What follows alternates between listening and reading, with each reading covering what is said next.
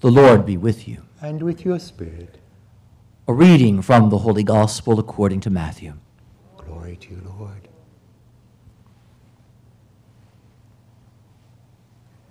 While Jesus was speaking to the crowds, his mother and his brothers appeared outside, wishing to speak to him.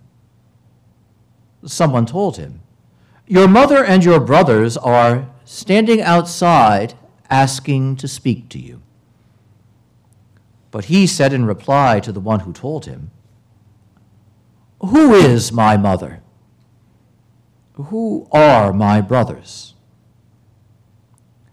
And stretching out his hand toward his disciples, he said, Here are my mother and my brothers. For whoever does the will of my heavenly Father is my brother and sister and mother. The Gospel of the Lord. Praise to you, Lord Jesus Christ.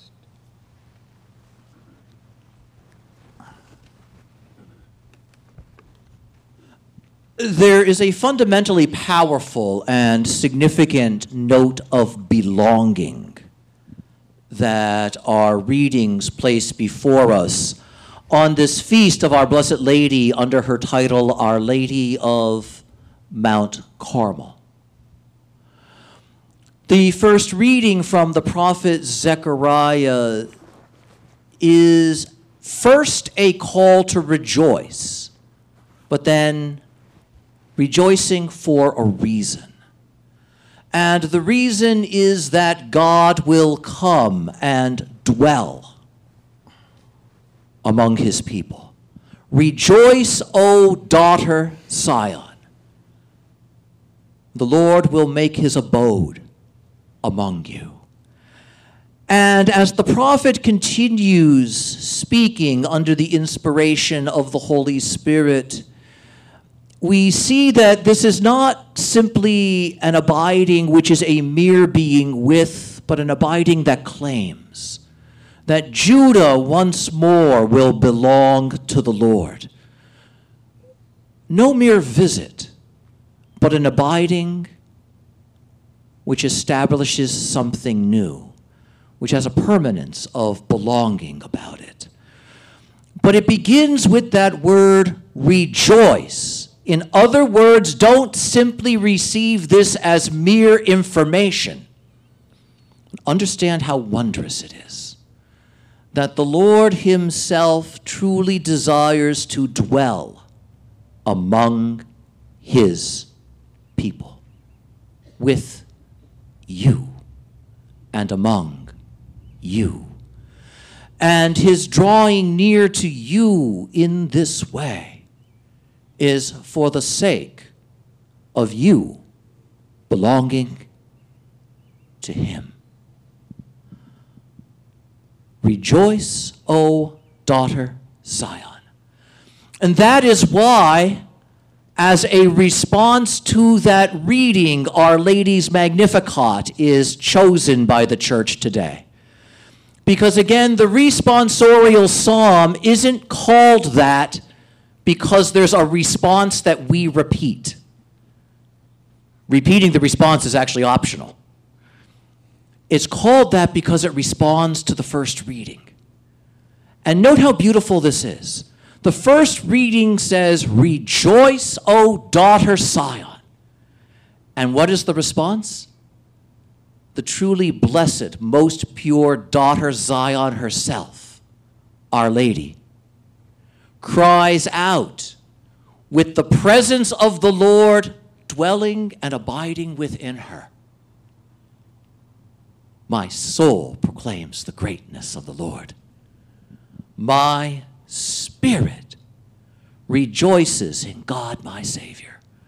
And we see here the church puts before us this marvelous fulfillment on the part of our Blessed Lady she is, on the one hand, that place where God most fully comes and abides with us, choosing to cloister himself and dwell within Our Lady, choosing to robe himself in our humanity within Mary. But she is also the fulfillment of the command to rejoice. She who has received him within the very depths of herself appreciates him so greatly and so mightily. She rejoices in more than the fact that she is the mother of a son. She rejoices that salvation is alive within her, not just for herself, but for you. And in this moment of her rejoicing, she rejoices with the joy that God calls all of his people to have. And note how deep it is. It penetrates every aspect of her very self. My soul proclaims the greatness of the Lord. How many of us could begin to say something like that? where when we look within ourselves, we see the very depth of our being, proclaiming the greatness of God who is with us. And my spirit rejoices in God. God indeed is the delight of my heart, my life, my spirit. And she continues, note how beautifully Note how beautifully every word the Spirit inspires her to say brings to a glorious completion this call from the prophet to the people, the lowly, abandoned, afflicted people, to rejoice over the nearness of God. Because what does she say? What is the reason for her rejoicing? And it is not simply that the Lord is within me. It is because he has noticed me. He who is mighty, he who is great, he who stretched out the heavens like a bolt of tent maker's cloth, he who sees all of the universe in all of its splendor sees me, tiny me. Little, me.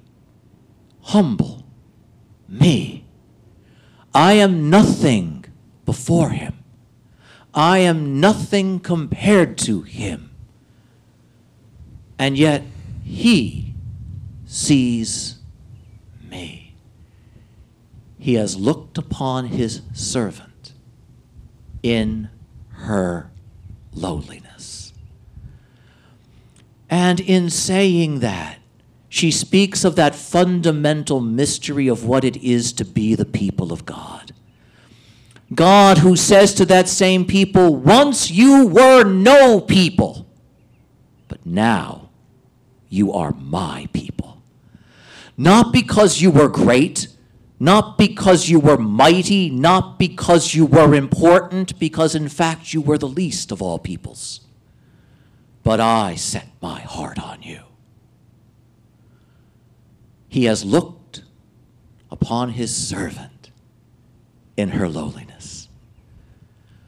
And as she continues, she names the unique and mighty joy of her life as a unique and mighty joy that is more than her own.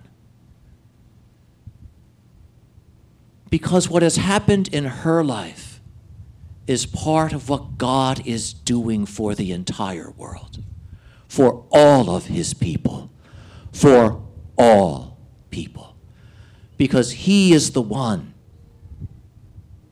who fills the hungry with good things and sends the rich away empty. He is the one who brings down the mighty and the self important and takes the lowly and lifts them to the highest of places. And all of this is happening within her. Because within her, he who is mighty doesn't just notice her, but takes flesh within her. And he who is vaster than the cosmos encloses himself in the tiny little space of her person. How unspeakably beautiful this is. Our Lady, the one who rejoices in the Lord.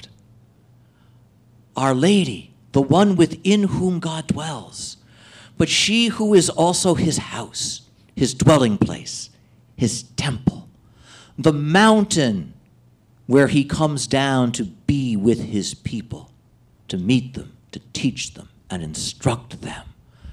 How beautiful it is that we can be here on top of this little hill, at the foot of this great boulder, and look upward and see she whom the mighty one looked upon in her lowliness. And seeing her lowliness, desired her, and was pleased with her so pleased that he made himself lowly to dwell within her.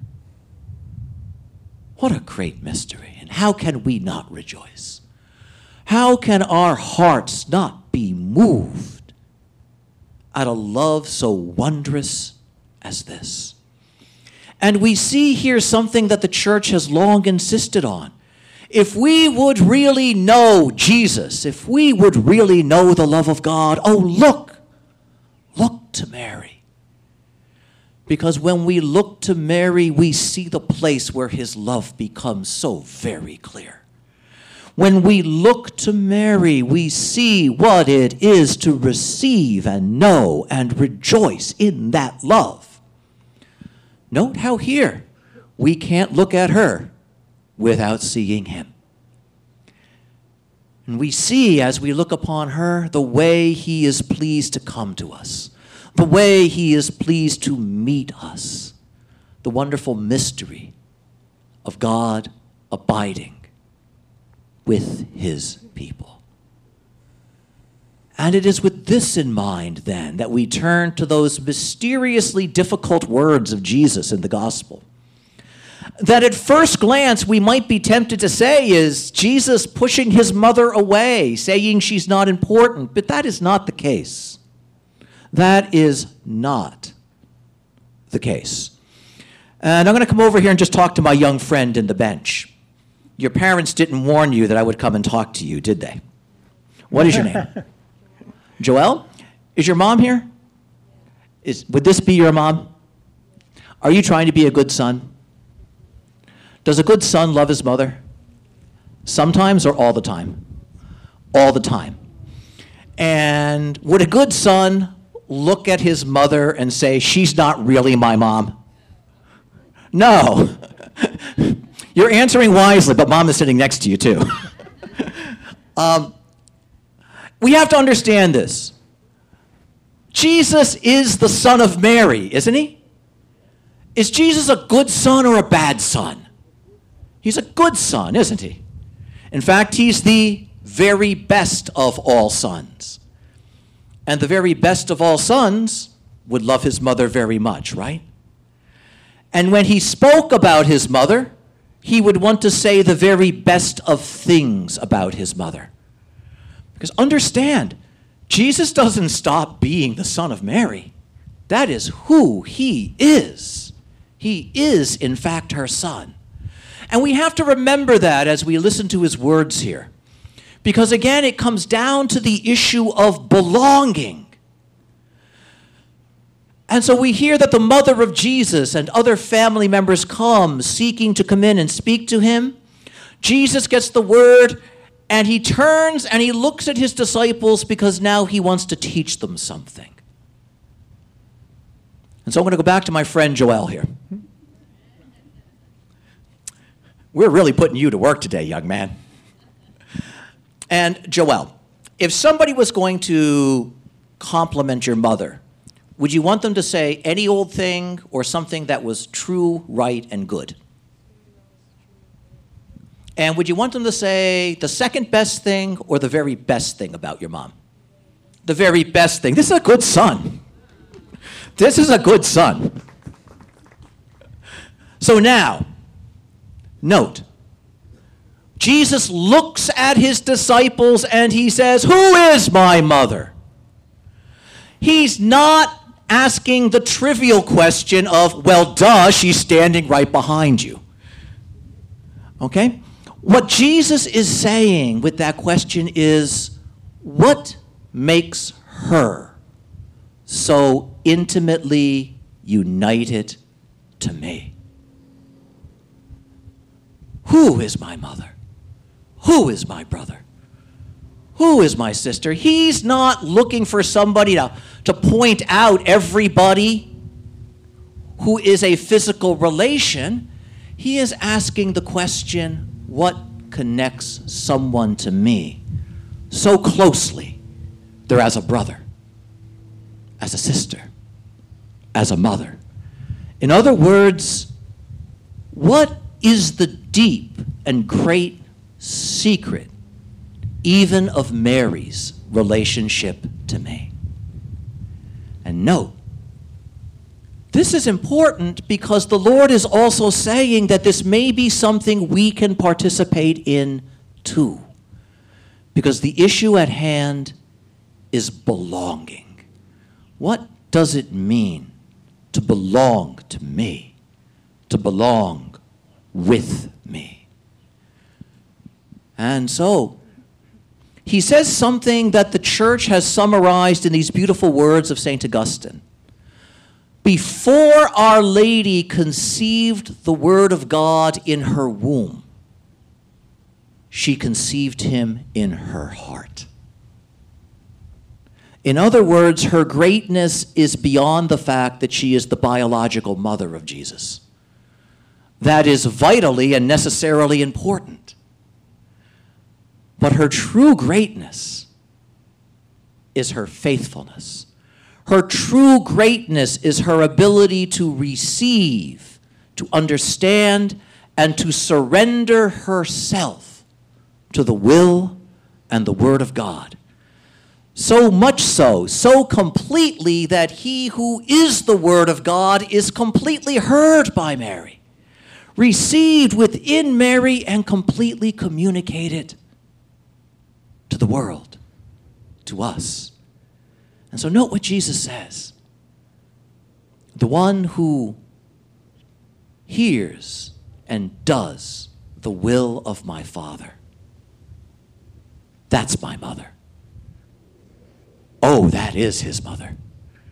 Who has heard and known and done the will of the Father like she has, with the exception of Christ himself? But note how beautiful that is. Because the Lord is saying the greatness of her belonging to me can be the greatness of your belonging to me too. You're learning to say with Mary and like Mary, let it be done unto me according to your word, according to your will. Behold the servant of the Lord.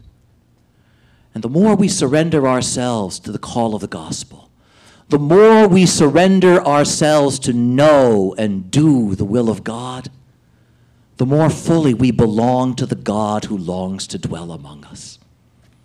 How wonderful that is.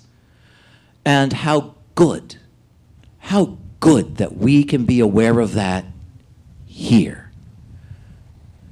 Because from this altar at the foot of this rock, on top of this hill dedicated to Our Lady where we have come to meet the Lord, God who abides with us today descends once more from heaven to this place.